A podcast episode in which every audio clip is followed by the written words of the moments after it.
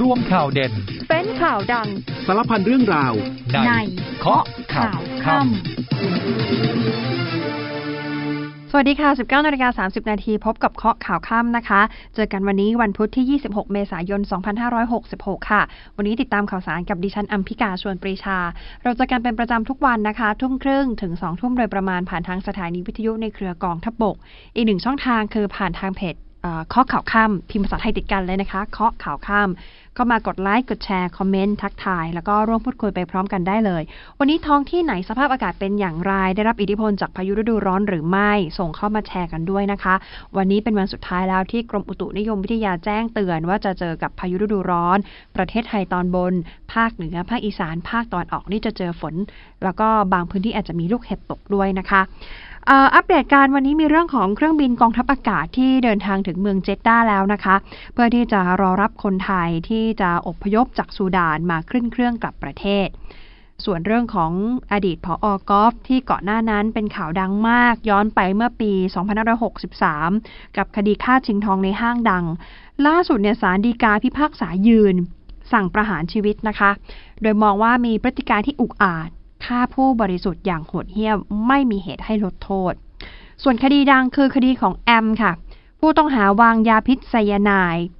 ล่าสุดตำรวจนี้คัดค้านการประกันตัวนะคะ เนื่องจากมีเหตุโยงไปอีก 9 คดี ก็หวั่นว่าเดี๋ยวจะเข้าไปข่มขู่ไปยุ่งเกี่ยวกับพยานหลักฐานและไปทำลายหลักฐานได้ ส่วนใครที่กำลังขับรถกลับบ้าน แล้วอยากจะแวะเติมน้ำมัน รีบเติมเลยค่ะ เพราะวันพรุ่งนี้น้ำมันขึ้นนะคะ OR บางจากประกาศปรับขึ้นราคาน้ำมันกลุ่มเบนซินแก๊สโซฮอลอีก 40 สตางค์ต่อลิตร มีผลวันพรุ่งนี้ตีห้าเป็นต้นไป เพราะฉะนั้นก่อนเข้าบ้านแวะเติมได้เติมก่อนเลยค่ะ คุณผู้ฟังคะเราอัปเดตกันก่อนนะคะ กับเหตุการณ์ที่คนไทยจากซูดาน กลุ่มแรกจะอพยพออกจากซูดาน ถึงเมืองเจดดาประเทศซาอุดิอาระเบียแล้วนะคะ คุณการจนาพัทรโชคอธิบดีกรมสารนิเทศ และโฆษกกระทรวงการต่างประเทศ เป็นผู้ที่ออกมาเปิดเผยความคืบหน้านะคะ เรื่องปฏิบัติการอพยพคนไทยออกจากซูดาน โดยเครื่องบินของกองทัพอากาศล่าสุดนี้ลงจอดที่ท่าอากาศยานนานาชาติคิงอับดุลอาซิซที่เมืองเจดดาห์ซาอุดิอาระเบียแล้วนะคะ โดยเครื่องบิน C130H อีกสองลำ ก็กำลังจะทยอยเดินทางถึงที่หมายตามกำหนดเวลาด้วยเช่นเดียวกัน คนไทยกลุ่มแรกค่ะ 82 คน เดินทางออกจากเมืองพอร์ตซูดานเมื่อวานนี้ โดยเรือของทางการซาอุดิอาระเบียนะคะ แล้วก็เดินทางถึงฐานทัพเรือที่เมืองเจด้าแล้วเช้าวันนี้เช่นเดียวกัน โดยคุณดามบุญธรรม เอกอัครราชทูตณกรุงริยาดรอรับเพื่อที่จะพาไปอย่างที่พักที่เตรียมไว้ให้ แล้วก็มีคณะแพทย์ที่เดินทางไปกับเครื่องบินของกองทัพอากาศ ไปตรวจสุขภาพแล้วก็คอยประเมินเรื่องของความพร้อมของคณะ เตรียมการที่จะเดินทางกลับประเทศไทยต่อไป ส่วนคนไทยและครอบครัวชาวต่างชาติอีก 136 คนที่ก่อนหน้านี้มีการลงทะเบียนเอาไว้ว่าจะเดินทางกลับไทยนะคะ ก็ต้องไปรอขึ้นเรือที่ท่าเรือของเมืองพอร์ตซูดาน ประเทศซูดานก่อน มีนักเรียนไทยอีก 5 คนที่พำนักอยู่นอกกรุงคาทูม ประสงค์ที่จะอพยพด้วย ตอนนี้อยู่ระหว่างการเดินทางมาสมทบกับกลุ่มที่กำลังจะออกเดินทางไปที่เมืองเจดดาส่วนเรื่องของปฏิบัติการช่วยเหลือคนไทยค่ะ ลอากาศเอกอลงกรวรรณรสผู้บัญชาการทหารอากาศท่านเล่าว่าเรื่องของการช่วยเหลือนี่ค่อนข้างที่จะซับซ้อนในเรื่องของการเดินทางนะคะเพราะว่าเรายังไม่สามารถยืนยันได้ว่าคนไทยที่เป็นกลุ่มสุดท้าย จะสามารถขึ้นเรือจากเมืองพอร์ตซูดาน เพื่อเดินทางมายังเมืองเจดดาประเทศซาอุดิอาระเบียได้หรือไม่ ดังนั้นเราจำเป็นที่จะต้องมีเครื่องบิน 430 เนี่ยไปปฏิบัติการพิเศษ บินเข้าไปในซูดานเพื่อนำคนไทยออกมา ในกรณีที่คนไทยไม่สามารถขึ้นเรือ เพื่อที่จะเดินทางมาที่ซาอุดิอาระเบียได้ ถ้าเดินทางขึ้นเรือไม่ได้ ต้องใช้เครื่องบินค่ะ แต่ว่าการจะใช้เครื่องบินทางผู้บัญชาการทหารอากาศท่านบอกว่าต้องมีความปลอดภัยที่เพียงพอก่อน ตอนนี้ถ้าไปดูสถานการณ์เนี่ยที่เมืองพอร์ตซูดานการเดินทางและผู้คนค่อนข้างที่จะขับข้างมากนะคะ มีแต่คนแย่งกันขึ้นเรือ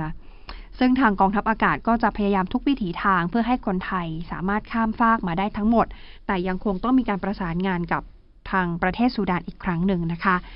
ส่วนความเคลื่อนไหวทางการเมืองก็มีเหมือนกันค่ะ วันนี้ล่าสุดกกตบอกยินดีมากเลย ที่กลุ่ม b w a t c h แล้วก็กลุ่ม i l o เนี่ยจะเข้ามาร่วมสังเกตการณ์เรื่องของการเลือกตั้งนะคะ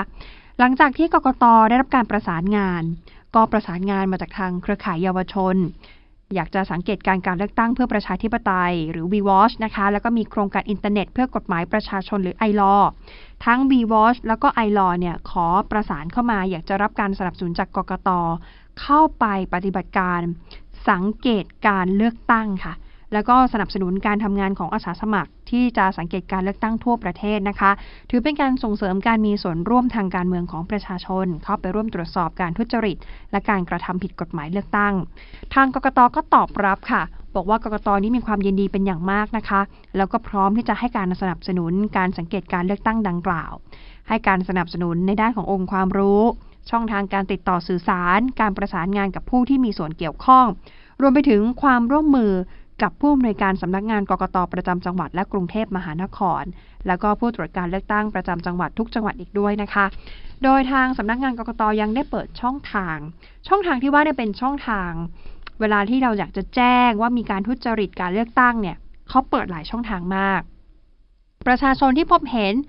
ก็สามารถแจ้งเบาะแสได้นะคะ เราเห็นว่าเอ๊แบบนี้สอเขาสอแววไปในทางทุจริตการเลือกตั้งแจ้งได้ค่ะ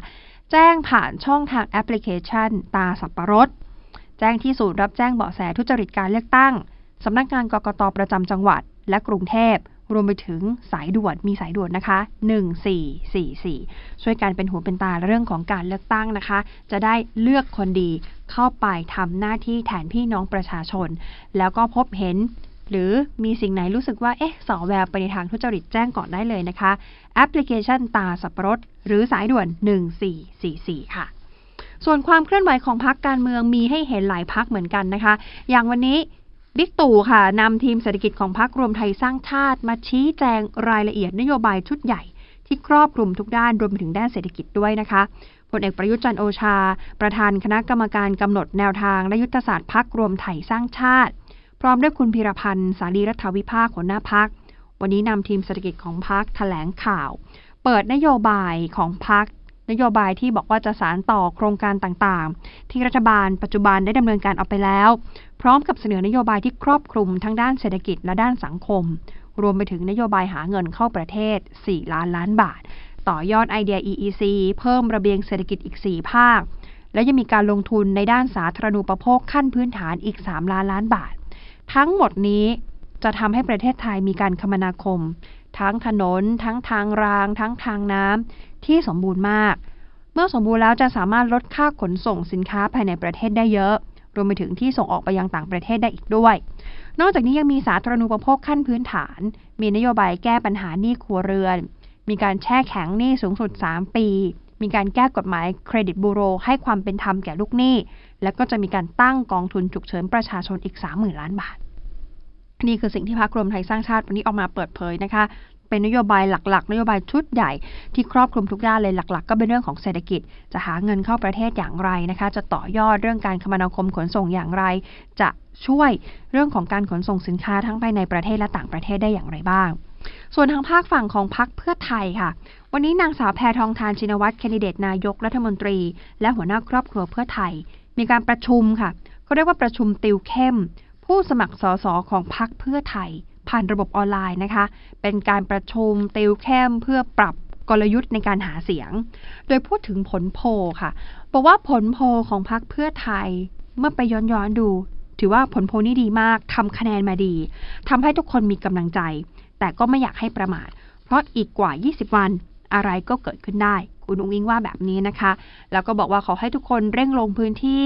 นำเสนอนโยบายกับประชาชน แต่ไม่ต้องกังวลเรื่องของพรรคคู่แข่ง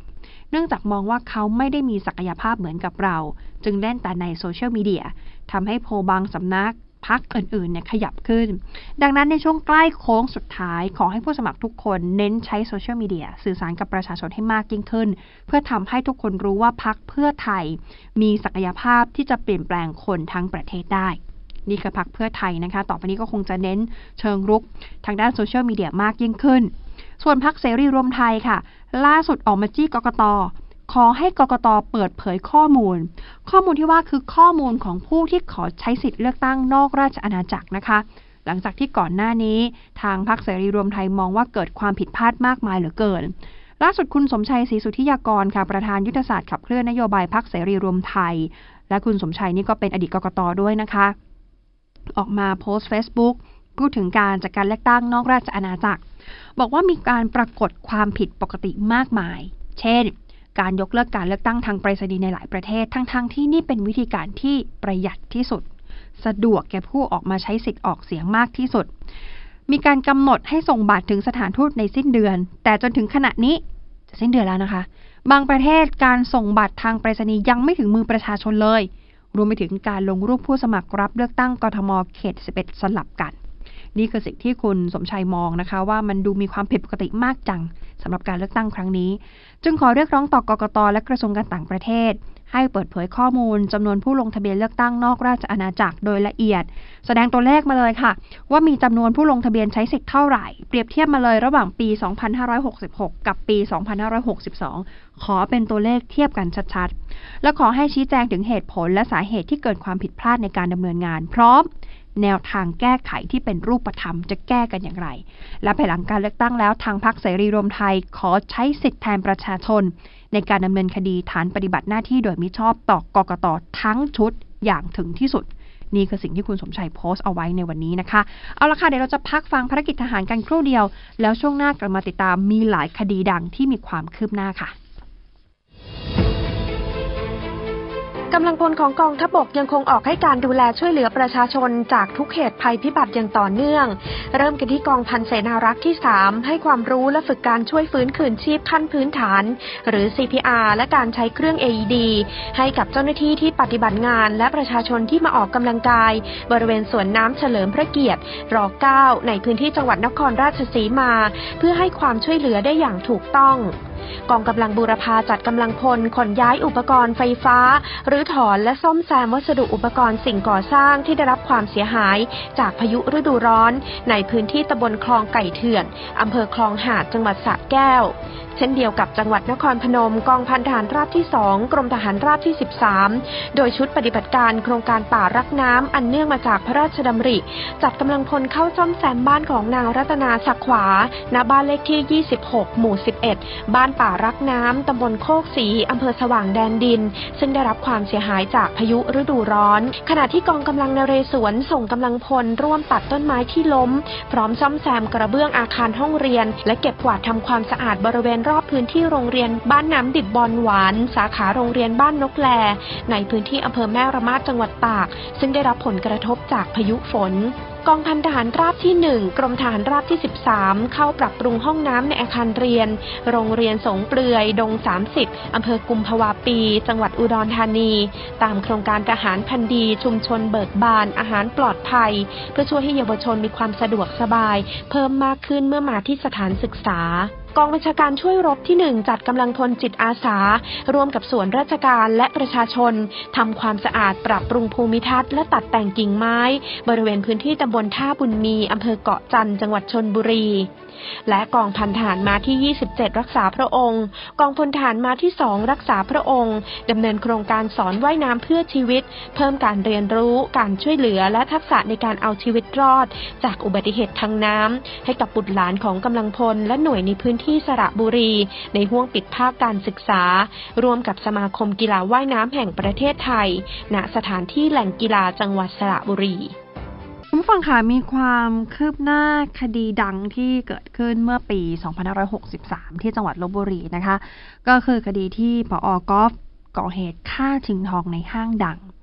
ล่าสุดเนี่ยศาลฎีกาพิพากษายืนสั่งประหารชีวิตนะคะ โดยมองว่าพฤติการนี้อุกอาจเหลือเกินฆ่าผู้บริสุทธิ์อย่างโหดเหี้ยม ไม่มีเหตุให้ลดโทษ วันนี้ที่ศาลอาญาถนนรัชดาพิเศษมีการอ่านคำพิพากษานะคะ คดีที่พนักงานอายการคดีอาญา 6 และบริษัทโอโรราดีไซน์แล้วก็ผู้เสียหายอีก 10 ราย ทั้งหมดนี้ที่อ่านนี่คือโจทย์นะคะ เป็นโจทย์ร่วม ฟ้องนายประสิทธิชัยเขาแก้ว หรือกอล์ฟอดีตผู้อำนวยการโรงเรียนประถมแห่งหนึ่งในจังหวัดสิงห์บุรีออพออกอล์ฟเนี่ยเป็นจำเลย จากเหตุฆ่าชิงทองในห้างสรรพสินค้าชื่อดังที่ลบบุรีเมื่อปี 2563 มีผู้เสียชีวิต แล้วก็มีผู้ได้รับบาดเจ็บจากเหตุการณ์นี้หลายราย คดีนี้ย้อนไปคือศาลชั้นต้นก่อนค่ะศาลชั้นต้นกับศาลอุทธรมีคำพิพากษาลงโทษประหารชีวิตสถานเดียวเลยนะคะ ซึ่งจำเลยเนี่ยยื่นดีกา ยื่นดีกาขอให้ศาลลดโทษศาลฎีกาตรวจสำนวนประชุมปรึกษาหารือแล้ว เห็นว่าพฤติการของจำเลย เป็นการกระทำอย่างอุกอาจ เกิดขึ้นในห้างสรรพสินค้า นี่เป็นที่สาธารณะ กระทำต่อผู้บริสุทธิ์ มีผู้เสียชีวิต 3 ราย ได้รับบาดเจ็บอีกหนึ่งคน ซึ่งทั้งหมดไม่ได้เกี่ยวข้องอันใดด้วยจำเลย เป็นถึงผู้อำนวยการโรงเรียน ควรจะมีจิตสำนึกที่ดี ประพฤติตัวให้เป็นเยี่ยงอย่าง แต่กลับกระทำอย่างอุกชะกันจำเลยขอความปราณีจากศาลเพื่อลดโทษให้ จึงไม่มีเหตุสมควร ศาลฎีกาเห็นพ้องด้วยให้พิพากษายืนประหารชีวิต เจ้าหน้าที่ราชทัณฑ์จึงได้นำตัวจำเลย หรือผออกอฟเนี่ยนะคะ ไปควบคุมเพื่อรอนำตัวไปคุมขังที่เรือนจำกลางบางขวางต่อไป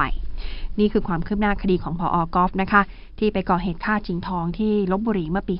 63 ส่วนความคืบหน้าอีกคดีหนึ่งหลายคนติดตามเหมือนกัน แล้วก็ดูเหมือนว่ามีความคืบหน้ามีความเคลื่อนไหวออกมาเรื่อยๆ คดีของแอมค่ะผู้ต้องหาคดีฆ่าผู้อื่นโดยไตร่ตรองไว้ก่อน วันนี้มีความคืบหน้านะคะ เพราะคดีนี้เริ่มต้นเปิดโปงมาจากการเสียชีวิตของนางสาวสิริพรขันวงหรือก้อย สืบเนื่องจากก้อยเนี่ยแหละค่ะ แล้วค่อยๆ ขยายผลไปเรื่อยๆ จนล่าสุด มีผู้ที่เกี่ยวข้องในคดีนี้เนี่ยมากกว่า 13 รายนะคะ ที่น่าตกใจคือเหตุการณ์เนี่ยเกิดขึ้น ภายใน 2-3 ปีที่ผ่านมานี้เองค่ะ ก่อเหตุต่อเนื่องกันมาเรื่อยๆเรื่อยๆเรื่อยๆล่าสุดการเสียชีวิตของก้อย พบสารไซยาไนด์ในร่างกาย พนักงานสอบสวนเนี่ยนำตัวนางสรารัตน์หรือแอม นางสรารัตน์นามสกุลรังสิวุฒาพร ไปฝากขังที่ศาลอาญารัชดา พร้อมกับคัดค้านการประกันตัว ผู้ต้องหานี้ให้การปฏิเสธข้อกล่าวหานะคะ พนักงานสอบสวนระบุพฤติการในคำร้องต่อศาลค่ะ บอกว่านางสรารัตน์หรือแอม ผู้ต้องหาออกอุบาย นัดหมายให้นางสาวสิริพรขันวงหรือก้อย ผู้ตายเนี่ยนะคะ ไปพบที่หมู่บ้าน จะพาผู้ตายไปฆ่าเพื่อเอาทรัพย์สิน โดยนำสารพิษก็คือไซยาไนด์ใส่เข้าไปในอาหารหรือเครื่องดื่ม แล้วให้ผู้ตายบริโภค และเมื่อผู้ต้องหาและผู้ตายขับรถยนต์มาจนถึงบริเวณศาลาประชาคมที่อยู่ริมแม่น้ำแม่กลอง ที่อำเภอบ้านโป่งจังหวัดราชบุรี ผู้ตายเดินไปปล่อยปลาขณะที่กำลังจะเดินขึ้นบันไดจังหวะนั้นหมดสติล้มลง ผู้ต้องหาเนี่ย ถ้าเห็นในคลิปจะเห็นอย่างชัดเจนนะคะ ว่าไม่ได้เข้าไปให้การช่วยเหลือผู้ตายเลย กล้องวงจรปิดบริเวณที่เกิดเหตุบันทึกภาพเอาไว้อย่างชัดเจน แถมยังเอาโทรศัพท์มือถือของผู้ตายมาด้วยหลายเครื่อง แล้วขับรถยนต์ออกจากที่เกิดเหตุไป ปล่อยให้ผู้ตายนอนหมดสติอยู่ในที่เกิดเหตุ จนถึงแก่ความตายในเวลาต่อมา นี่คือสิ่งที่กล้องวงจรปิดบันทึกภาพไว้ได้ทั้งหมด ท้ายคำร้องค่ะพนักงานสอบสวนขอคัดค้านการประกันตัวผู้ต้องหา เนื่องจากผู้ต้องหามีอดีตสามีเป็นถึงข้าราชการตำรวจ ก็เกรงว่าจะไปข่มขู่กับพยาน จะไปยุ่งเหยิงกับพยานหลักฐาน ประกอบกับมีบุคคลอื่นที่เกี่ยวข้องและใกล้ชิดกับผู้ต้องหาเนี่ยเสียชีวิตในลักษณะเดียวกัน มีพฤติการเดียวเดียวกันในคดีนี้อีกจำนวน 9 ราย อาจจะไปยุ่งเหยิงทำลายพยานหลักฐานในคดีนี้และคดีอื่นได้ จึงขอคัดค้านการประกันตัวผู้ต้องหา นี่คือสิ่งที่อยู่ท้ายคำร้องของพนักงานสอบสวนนะคะ ล่าสุด ผู้บัญชาการตำรวจภูธรภาคเจ็ดค่ะพลตำรวจโทธนายุทธวุฒิจรัสธรรมรงค์ท่านประชุมกับเจ้าหน้าที่ที่เกี่ยวข้องเพื่อติดตามความคืบหน้าทางคดีนี้นะคะ โดยบอกว่าคดีของแอมและก้อย การเสียชีวิตของก้อยเนี่ยมีเงื่อนงำมากค่ะ และมีเหตุลักษณะเดียวกันอีกหลายคดีเลย อยู่ในพื้นที่ความรับผิดชอบของบชพ 7 ก็คือของภาค 7 เนี่ยนะคะ พร้อมกันนี้ยังเปิดศูนย์รับเรื่องร้องทุกข์สำหรับผู้เสียหาย ในคดีที่ต้องสงสัยว่าน่าจะเกิดจากการกระทำหรือมีส่วนร่วมของนางสาวสรารัตหรืออของนางสรารัตหรือแอม คือใครที่สงสัยว่ามีส่วนร่วมเกิดจากการกระทำของแอม ผู้ต้องหาที่วางยาฆ่าก้อย และต้องสงสัยเนี่ยแจ้งได้เลยค่ะ เขาเปิดศูนย์รับเรื่องร้องทุกข์เอาไว้ ส่วนที่สโมสรตำรวจถนนวิภาวดีรังสิต นายรพีชำนาญเรือ ผู้ประสานงานในคดีเสียหายที่เกี่ยวพันกับนางสรารัตน์หรือแอม ซึ่งต้องสงสัยว่าถูกใช้สารไซยาไนายวางยาออกมาเปิดเผยนะคะ ล่าสุดมีการติดต่อเพิ่มมาอีก 3 รายค่ะ เดิมเนี่ยเรามีข้อมูลผู้เสียชีวิตอยู่แล้ว 10 ราย รายแรกที่ติดต่อมาเพิ่ม ชื่อว่าครูออสครูออสนี่เกี่ยวพันกับวงแชร์ของรองนุ้ย หรือร้อยตำรวจเอกหญิงการดา ซึ่งเป็นตำรวจที่เสียชีวิตในพื้นที่จังหวัดนครปฐม เนื่องจากญาติสงสัยว่ามีการเสียชีวิตในลักษณะเดียวกัน คนแรกคือครูออสนะคะ นี่เพิ่มจาก 10 ราย คนแรกคือครูออส รายที่ 2 ที่เพิ่มชื่อว่าน้อยผัก น้อยผักเสียชีวิตภายในตลาดมหาชัย ตอนนี้ยังไม่ได้รับการติดต่อมา แล้วรายที่ 3 เสียชีวิตที่แฟลตตำรวจย่านสามพรานกว่า 10 ปีก่อนทั้งหมดนี้อยู่ระหว่างการติดต่อประสานงานเพื่อเข้าให้ข้อมูลเพิ่มเติมกับพนักงานสอบสวน นอกจากนี้วันนี้ยังพาตัวสามีของผู้เสียชีวิตที่จังหวัดเพชรบุรีมาอีกหนึ่งราย เพื่อมาพบกับพนักงานสอบสวน และให้ข้อมูลเรื่องการเสียชีวิตของภรรยาด้วยนายรพีตั้งข้อสังเกตแบบนี้ค่ะ บอกว่าจากการบอกเล่าเนี่ย ผู้เสียชีวิตส่วนใหญ่เป็นคนรู้จักของแอมทั้งนั้น แต่รู้จัก ในลักษณะของเจ้าหนี้ค่ะ คือเป็นเจ้าหนี้ของแอม ส่วนญาติของผู้เสียชีวิตส่วนใหญ่ก่อนหน้านี้ที่เขาไม่ได้ติดใจเอาความติดใจสงสัยตั้งแต่แรก เนื่องจากผลวินิจฉัยในเบื้องต้นพบว่าผู้เสียชีวิตส่วนใหญ่มีอาการหัวใจล้มเหลว หรือเส้นเลือดในสมองแตก จึงไม่ได้ติดใจสงสัย แต่เมื่อทราบข่าวการเสียชีวิตของก้อย ผู้เสียชีวิตรายล่าสุดเนี่ยนะคะ จึงเริ่มเกิดความสงสัยขึ้นมาว่าเอ๊ะมันมีความเป็นไปได้ไหมทำไมดูพฤติการแล้วมันคล้ายๆกันมันเหมือนกันซะหมดเลย ล่าสุดบิ๊กโจ๊กนะคะพลตำรวจเอกสุรเชษฐ์หักพานรองผู้บัญชาการตำรวจแห่งชาติ ท่านบอกว่าตอนนี้ผู้เสียชีวิตจากกรณีที่เกิดขึ้นมีทั้งหมด 12 ราย บวกกับผู้รอดชีวิตอีกหนึ่งราย รวมเป็น 13 ราย ช่วงเย็น ช่วงเย็นวันนี้นะคะ ผู้ที่รอดชีวิตเนี่ยจะเดินทางเข้ามาให้ข้อมูลที่สโมสรตำรวจ ก่อนหน้านี้มีการสั่งการให้ตำรวจทั่วประเทศกลับไปตรวจสอบข้อมูล คดีที่มีลักษณะใกล้เคียงกันกับเคสของก้อย และมีแอมเข้าไปมีส่วนพัวพันเนี่ยขอให้ไปตรวจสอบทั้งหมด ดึงข้อมูลมาจากทั่วประเทศนะคะ ซึ่งบิ๊กโจ๊กบอกเชื่อว่าน่าจะมีผู้เสียชีวิตมากกว่า 13ศพบอกไว้แบบนี้ ทีนี้พูดถึงไซยาไนหลายคนตกอกตกใจว่าเอ๊ะเราจะทราบได้อย่างไรไซยาไนยาพิษเนี่ย ถ้าเราโดนเนี่ย เราจะสังเกตวิธี เราจะมีวิธีการสังเกตไหมว่าคนใกล้ชิดของเราหรือตัวเราเองเนี่ยโดนสารพิษเข้าไป